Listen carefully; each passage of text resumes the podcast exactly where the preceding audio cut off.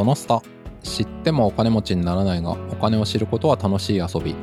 投資金融経済を楽しみながら考えるポッドキャストです。語るのは私、合同会社エンドーボーシャン代表でお金にまつわる人間心理に興味があるまさきと、金融業界で10年以上働いた後、今はスタートアップのファイナンス支援をしたり、経済メディアで寄稿をしたりしているしげです。はい、よろしくお願いします。よろしくお願いいたします。はい。で、今日のテーマは AI です。はい、はい、まあ AI という話は昨今ですね、チャット GPT を皮切りに、とりわけいろんな人がいろんなとこで話してるんで、まあ別にそんなに新しい話は多分ないと思うんですけど、はい、まあこのその下という番組は一応ね、経済、金融、投資とか、まあその辺は使ってるので、まあこの番組らしい目線で AI っていう話をまあ軽くしてみようかなと思って、今回はお届けします。はい。で、まあなのでAI の歴史とか言い出すと僕らもそんなわかんないし、ちょっとそんな気軽に語れる分量じゃないので、その辺は他の書籍とか他の番組とかでぜひ調べていただければと思いますので、まあ、はい、はい、ちょっとテーマを絞って、まあ企業とか雇用とか、まあ投資とかその辺の話でお話ししようかなと思います。よろしくお願いします。はい、お願いします。で、今回1回目は、産業と企業みたいなところを扱っていきたいと思うんですけど、まあ、一応その前段階として、しげさんとか、例えば自分の仕事の中で、まあ、その AI とかを今使ってるみたいなことって増えてますか？まあ、そこまでないですけど、チャット GPT は有料会員になって、うん、で最近やっと使い方が分かってきましたね。はいはい、ああ、はいはいはい。まあまあそうですよね。うちの会社もというか、まあ僕が今仕事してる会社も、はい、まあその全てが AI でってことはないですが、チャット GPT とかの、はい、有効活用にはトライしてるっていうような、はい、ところかなと思うんですけど、やっぱこれだけチャット GPT とかがとりわけ騒がれてるんですが、まあそもそもですね、ちょっとまあ僕も本読んだりしていろいろ調べてみて思ったんですけど、今の業務に AI を導入しようとかしないとか、それでどれだけ生産性がっていう話の前に、まずデータと IT をどれだけ使ってるかっていう方が先じゃねえかっていうふうに思うに至りましたと。なるほど。はい、これでも言われてみればその通りで、まあこれもね、詳しい方ご存知だと思いますけど、まあ AI とか、まあそのベースになってる機械学習とか、そういうものを使って成果出していくには、まずそもそも、十分なデータがないとダメっていう話があったりとか、あと、そもそもがそれを使えるだけの IT を、まあ企業であったりとか、その中の人たちが理解してないと、そもそも意味ないじゃんっていう話があると思うんですよね。はい。はい。ってなると、いや、AI とか以前にそもそも今仕事の中でどれだけデータとか IT をちゃんと活用してるんですかしてないんですかっていうところで、結構企業ごととかでだいぶなんかまあその生産性も含めた差があるんじゃないかなという話が思いましたと。まあそうですよね。はい。うん、これ結構なんか大事な観点だなと思ってて、それでちょうどいい例として本にも出てきたんですけど、マネーボールっていう本ご存知ですか？あれですよね。有名マイケル、なんていうっけ？著者がマイケルなんていうのですよね。ですね。著者はマイケル・ルイスですね。マイケル・ルイスですよね。はい、世紀の空売りとかいくつかそういう。そうですよね。あ、そうかそうか。はい、ね、投資の本とかも書いてる。ね、まあいわゆるだからノンフィクションというか経済系の、はい、まあそういうライターというか、まあそういう方なのかなという。なんかマネーボール、確か映画でブラッド・ピットが主演、はいはい、そうです僕映画見ましたね。応援してました。見ました、はいはい、忘れてました。はい、今思い出しました。はい、10年ぐらい前に見ましたね。ですよね、はい。10年前ぐらいの2011年のアメリカ映画ですね。はい、そのマネーボール、奇跡のチームを作った男っていう書籍の、マイケル・ルイスの書籍をベースに、まあオークランド・アスレチックス、メジャーリーグの、はい、チームのGM ゼネラルマネージャーのビリー・ビーンがいかにこう球団を強くしていくかっていう、まあ、映画とか、はい、まあその元になる話なんですけど、まさにあれってデータの活用なんですよね、はい、話の本質って。確かに、うん、からそれってそれまで、まあ、メジャーリーグというかトップレベルの野球の中でもそのどういう選手を集めたら勝てるかっていうのに結局は例えばスカウ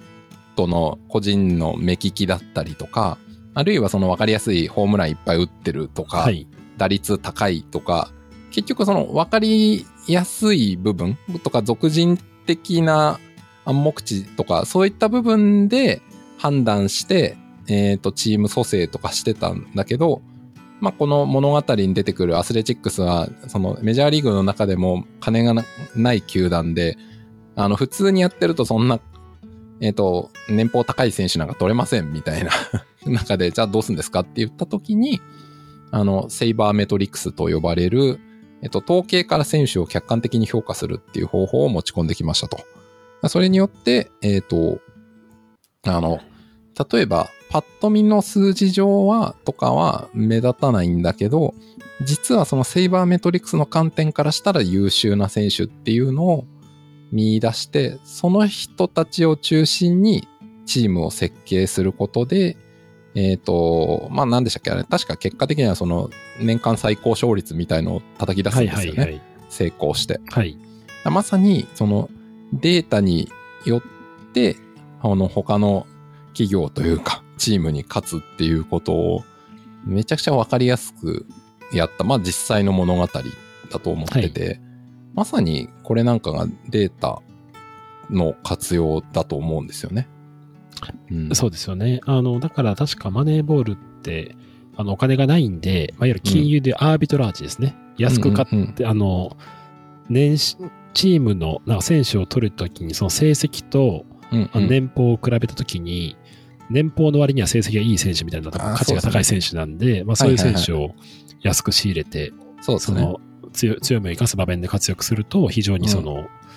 うん、金融でアービトラージみたいなはいはい、効果があるとかですよね。そうですね。はい、まさに。で、それもその今まであんまり世の中では目をつけられてなかった数字を、うん、に着目するっていう話で、なんかまあ、これウィキペディアに書いてある話なんでちょっと本当かなっていう感じはするんですけど、例えばイチロー、はい、メジャーリーグに来て1年目で MVP 取ったイチローとかは大スターで評価もされてるからアスレチックスでは絶対金がなくて雇えない選手ということで、はい、イチローは手が届かない存在っていう風に扱われてるらしいんですけど、はい、映画だとまあまあでもまさにそういうことですよね、はい、そのみんなが認める一流選手ではないなんか地味だけどそのセイバーメトリックスのデータ上はいい選手でチームを作るっていうなんかそれまではやっぱり誰もやってこなかったことを実際、まあ、企業戦略というかその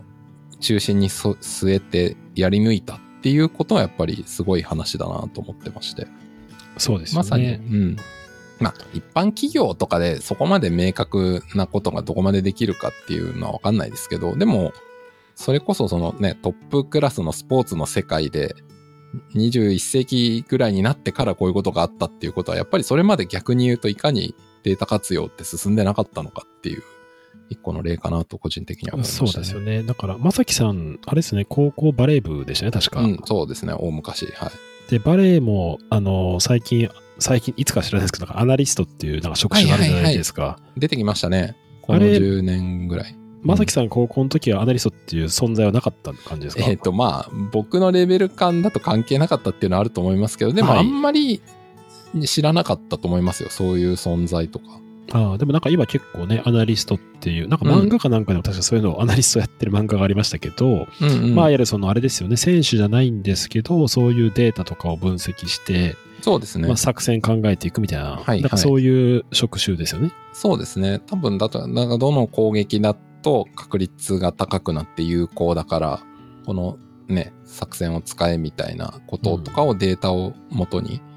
チームに伝えるっていうことが今なくてはならない役割になってるっていうのは、まあこれはやっぱりその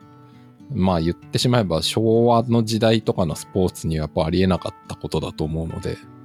まあ野生の勘みたいなのがね結構そうですよね大きかった時代もありましたからね。うんだからまあこの辺はまさに、はい、データの活用っていう話ったなというのが、まあ一個、これが例なんですけど、はい、まああと、まあそのデータともう一個、その IT っていう話なんですけど、はい、今回僕がいろいろ調べてる中で読んでた本で、ジャーナリストの海老原嗣さんっていう方の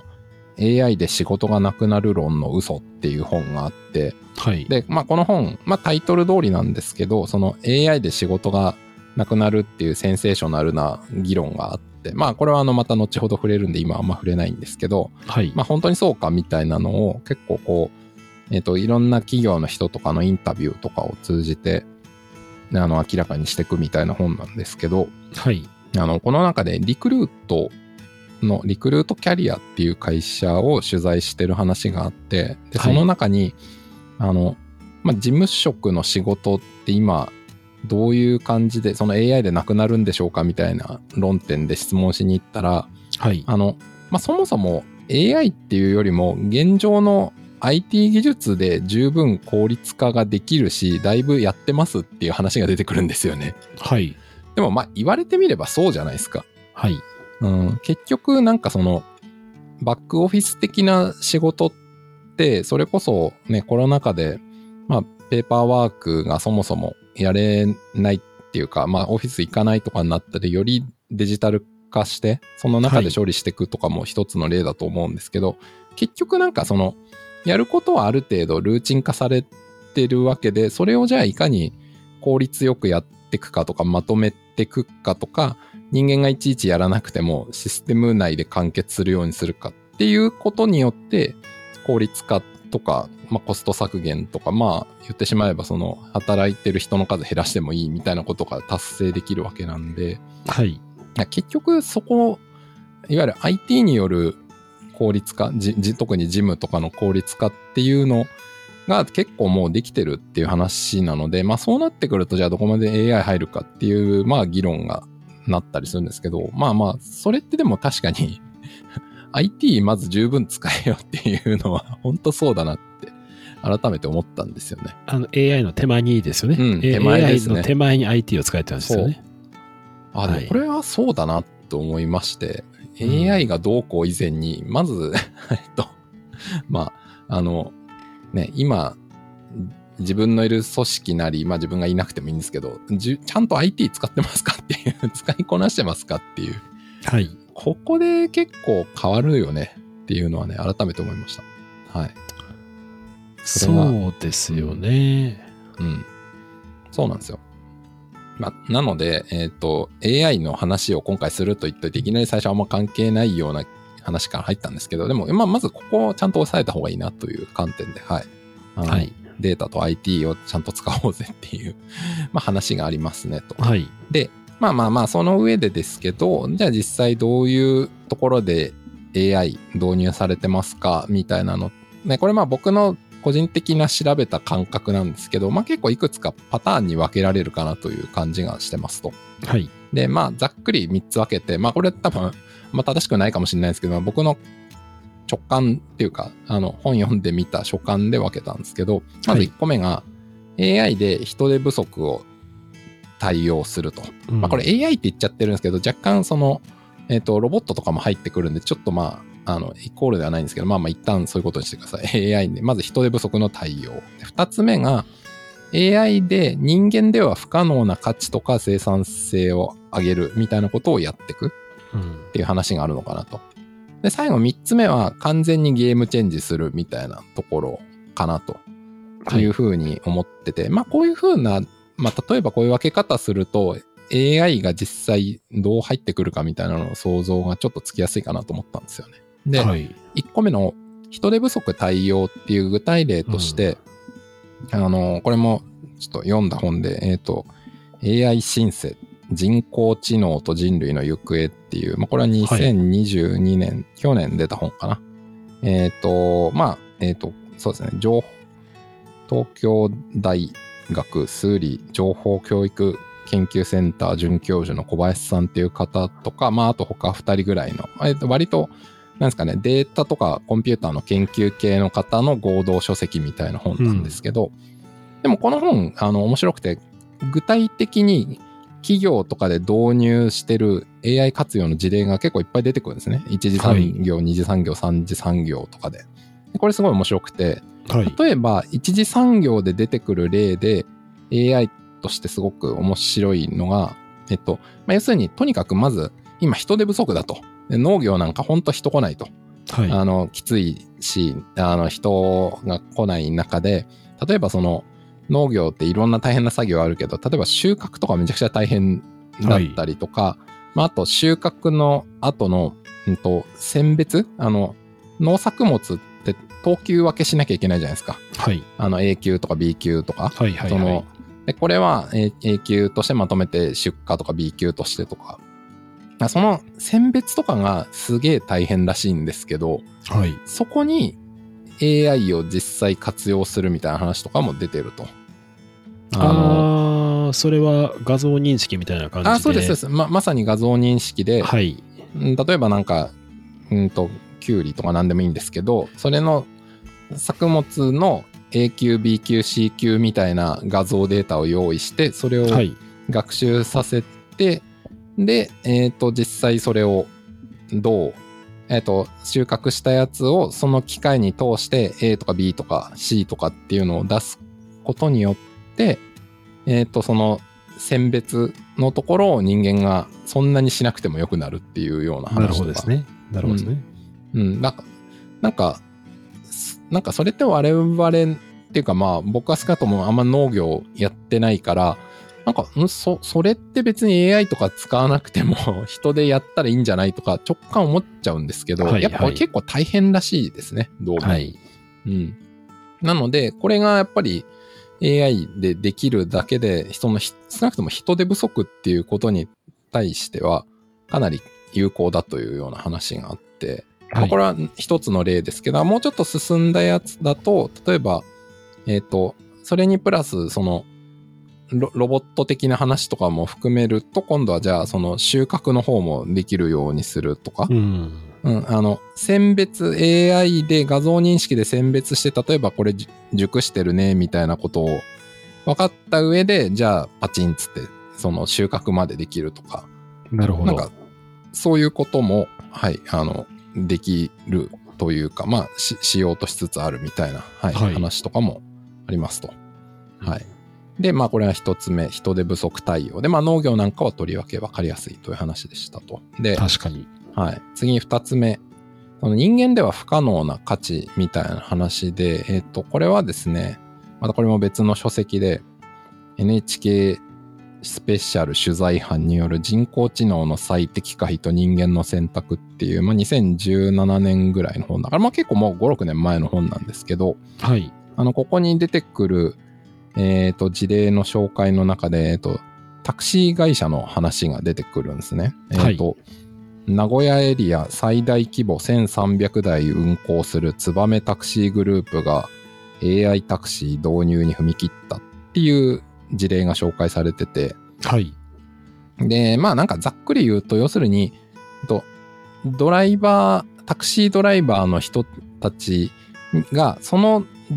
AI が搭載されたタクシーというかカーナビというかを使うと、今ここに行けばお客さんいる確率高いからここ行きなさいみたいなのが要するに出てくると。なるほど。それによってそこに行くと実際確かにお客がいるみたいなことがかなり多いと。これって要するに今までこの会社だから、まず何がすごいかっていうと、そのタクシーのデータ、そのお客さんどこで乗せていくらだったみたいなデータをまず先に全部ちゃんと取れるようにしといた上で、そのデータを使って、この例えば今の日曜日の何時だったらここにお客さんいるとか、あと今の動きだったらここにいるみたいなデータを送ってきて、タクシードライバーがそれを参考にそこに行くことでお客さんが拾えることによって売り上げが上がっていくみたいな。なるほど。だからこれってまあ、人間では無理ですよね。例えばその中央タクシー指令センターがあったところで、多分そんな的確な指示は多分できないと思うんですよ。はい、うん、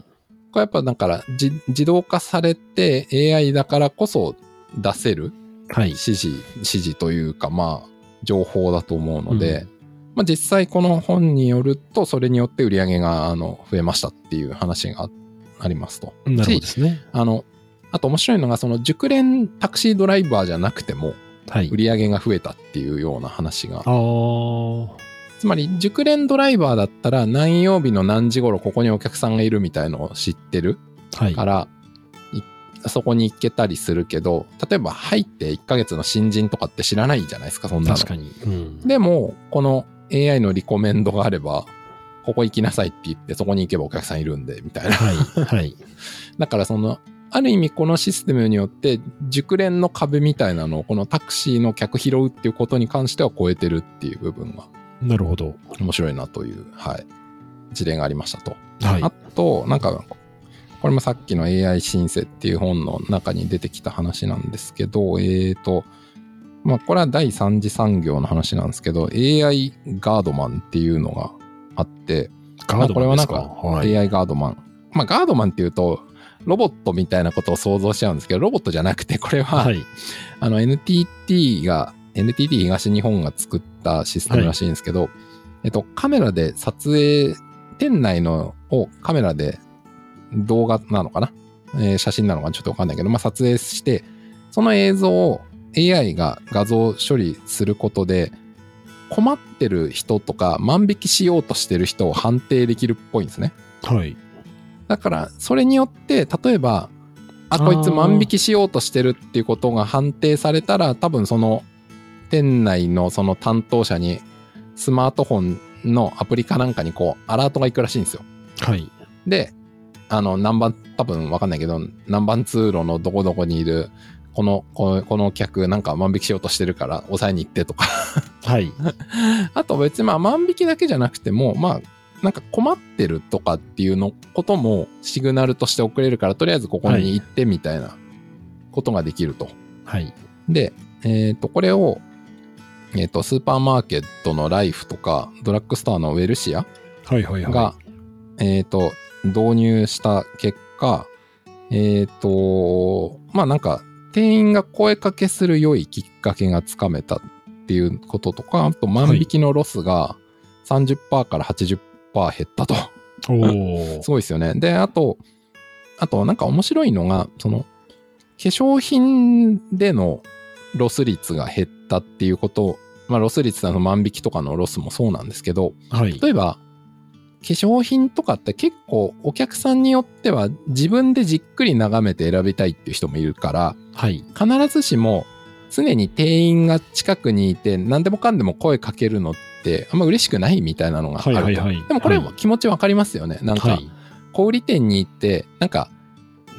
どうですかとか言って声かけてほしくない時あるじゃないですか。ありますあります。自分で今じっくり考えたいんだよとか、うんうん、スマホでなんか調べた結果と付き合わせながらもの見たいんだよとか、はいはい、なんかあるじゃないですか。だから、はい、そういう時に必ずしも別に店員が常にいたり話しかけるのって良いことじゃないけど、ただこの AI ガードマンによってなんかめちゃくちゃ困ってんなみたいなだったらそこで初めて行けばいいと。なるほど、うん、なんか別に困ってなさそうでじっくり選んでるだけの人は AI が判定して別にこの人選んでるだけだからほっといていいみたいなことで振り分けられるようになったみたいな。なるほど。だこれは確かに人間ではできなかった話だなと思ってて、確かに、うんうん、面白いなという思いましたと。ああ、でも面白いですね。はい、いや、洋服とか買いに行くと、うん、かなり高い確率で店員が話しかけるケースが多いじゃないですか。そうなんですよ。あれ嬉しい人いるのかなっていう仮説があったんですよね。はい。ただかなりの高い確率で店員声かけてくるとケースが多いと思うんですよ。うんうんうん、であれなんでなのかっていうと、まあ、業界の人曰くもう統計で出てるらしいんですよね。統計出てるっていうのは声かけに行った方がトータルで購買率が上がるみたいな。へー。だからコイン買いに行くらしいんですよ。だからみんな嫌がるような僕は印象があるんですけど、行かないと多分行ったと行かないのを多分 AB テストみたいなしてるはずなんですね、おそらくですけど。でやっぱり行った方が上がるから行ってると。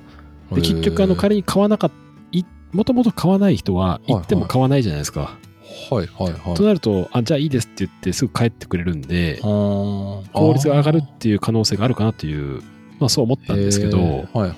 まあ、それが AI を導入でもう少し機械学習かましていくと、うん、その辺の精度がもうちょい上がるっていう可能性があるってことですよね。そうですねし、今僕はそのしげさんの例を聞きながら、はい、本当にその統計正しいのかって結構疑いましたね。いやそうですよね。さっき言った通り、そもそも既存企業ってデータとか IT 入れられてないケースの方が全然多いとか、有効活用できてないケースが多い中で言ってるデータって本当かよっていうのはすごいあるんで。確かに。結構やっぱりなんか、その業界の常識とか前々から言われてたことみたいなのって、それこそデータとか、なんかきちんと調べてみたらそうでもなかったっていう話って世の中いっぱいあるじゃないですか。ありますね。はい。だからそのしげさんのおっしゃった例のその企業の人たち、本当かなって今僕は思いながら。まあ、そもそもですよね。はい、そのデータどこにあるんだって話ですよね。そうなんですよ。だから、まあもちろんこれ商品の値段とか、あとその店員のレベルとかも当然あると思うんですね。はい。めちゃくちゃもう接客の神みたいな人が話したら、多分その売り上げとかいろんな意味で、その顧客体験とかってプラスになると思うんですけど、はい、そこまで高いレベルの店員ばっかり揃えられる店ばっかりじゃないじゃないですか。違いますね。うんうん。まあアルバイトとかのクオリティとかもいろいろあると思いますし、はい、そうなった時には今のこの AI ガードマンみたいな例で必要そうな人のとこだけ行くっていうの方が個人的には全然うまい感じがするなって思います。まあそうですよね。うん。はい。まあということでこれがその AI による人間ではできなかった価値の出し方みたいな話の紹介でしたと、はい、で最後完全なゲームチェンジャーっていうような話なんですけど、まあまあここはもうだいぶ分かりやすいんですけど、それこそねチャット GPT 作ったオープン AI とかがやってるようなこともそうだと思うんですけど、はい、もうなんか完全に既存のゲームを壊しに来てるじゃないですか。そうですね。なんかもう全部チャット GPT に入れてくれれば大体のことできますよみたいなのをしようとしてたりとか、はい、あとは、まあ、これももう一個典型例ですけど、やっぱ自動運転とかも僕そうだと思うんですよね。はい。うん。例えばさっき言ったそのタクシー配車みたいな話って、その AI がここに行けばお客さんいるからタクシードライバーの人行きなさいみたいなことってある意味だから人間に対する情報出しなわけですけど、はい、自動運転が成立した社会だったら別にタクシードライバーいらないっていう話だと思うんですよね。はい、もう完全に根底から変えに来てるという中で言うと、まあまあもちろんこの辺ってあんまりまだ実現してないものも多いですけど、まあいつの日か実現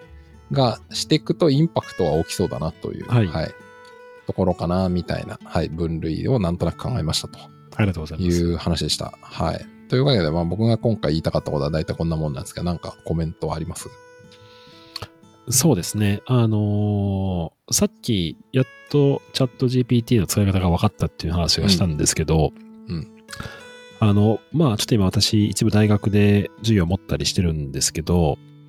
まあ、学生相手なんで、例えばその丁寧に結構定義を説明しないといけないケースがあって、うんうん、例えばそのマネーフォワードとかフリーっていうのを授業の題材に使おうとしたんですよね。はいはいはい。で、その時にみんな B2C の企業はみんな知ってるんですね。はいはい。まあ、スタバとか、はいはいはい、ユニクロとかソフトバンク出せばわかる、うんうん。ただマネーフォワードとかフリーってやっぱ学生は馴染みないんですよね、うん。ないですね。いらないですからね。はい。で、そもそも B2B が馴染みないんですよ、学生に。はいはいはい。まあ、就職活動してやっとは B2B っていう存在あるんだなみたいな。はいはいはい。概念としては弱いんですよね。でしょうね。うん、で、我々は、まあ、社会人、ビジネスパーソンやってると、まあ、C 向け、B 向けっていう風に、B2C、B2B とか、まあ、結構意識するじゃないですか。で、さらには、まあ、C2C みたいな。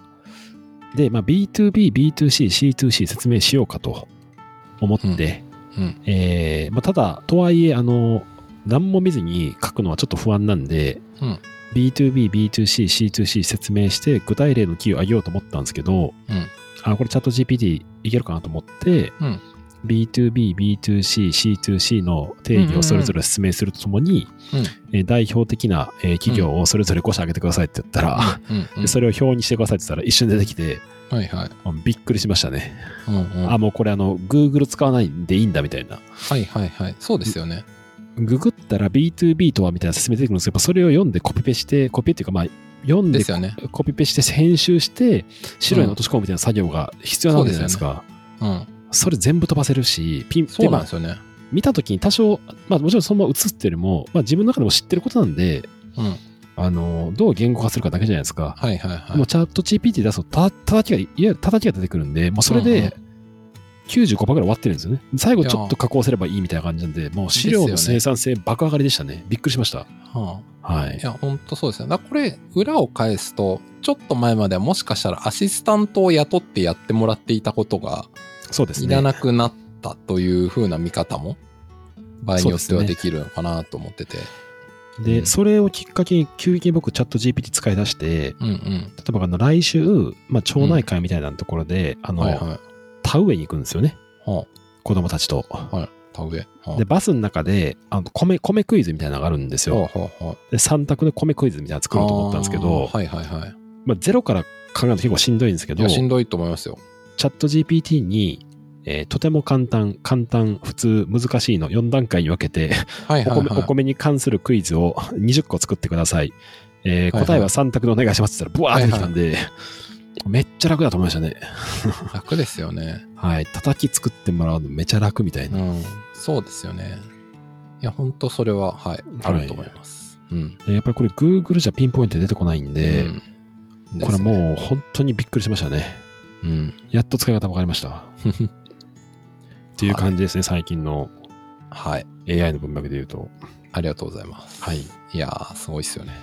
はい。うん、というわけで、じゃあ、第1回のテーマはこの辺で終わろうと思います。ありがとうございました。ありがとうございました。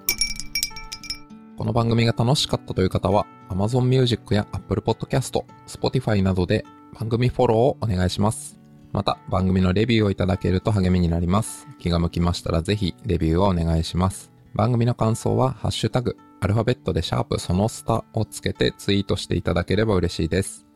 Google フォームで匿名でも感想を送りいただけます。リンクは概要欄からご確認ください。それではまたお会いしましょう。さようなら。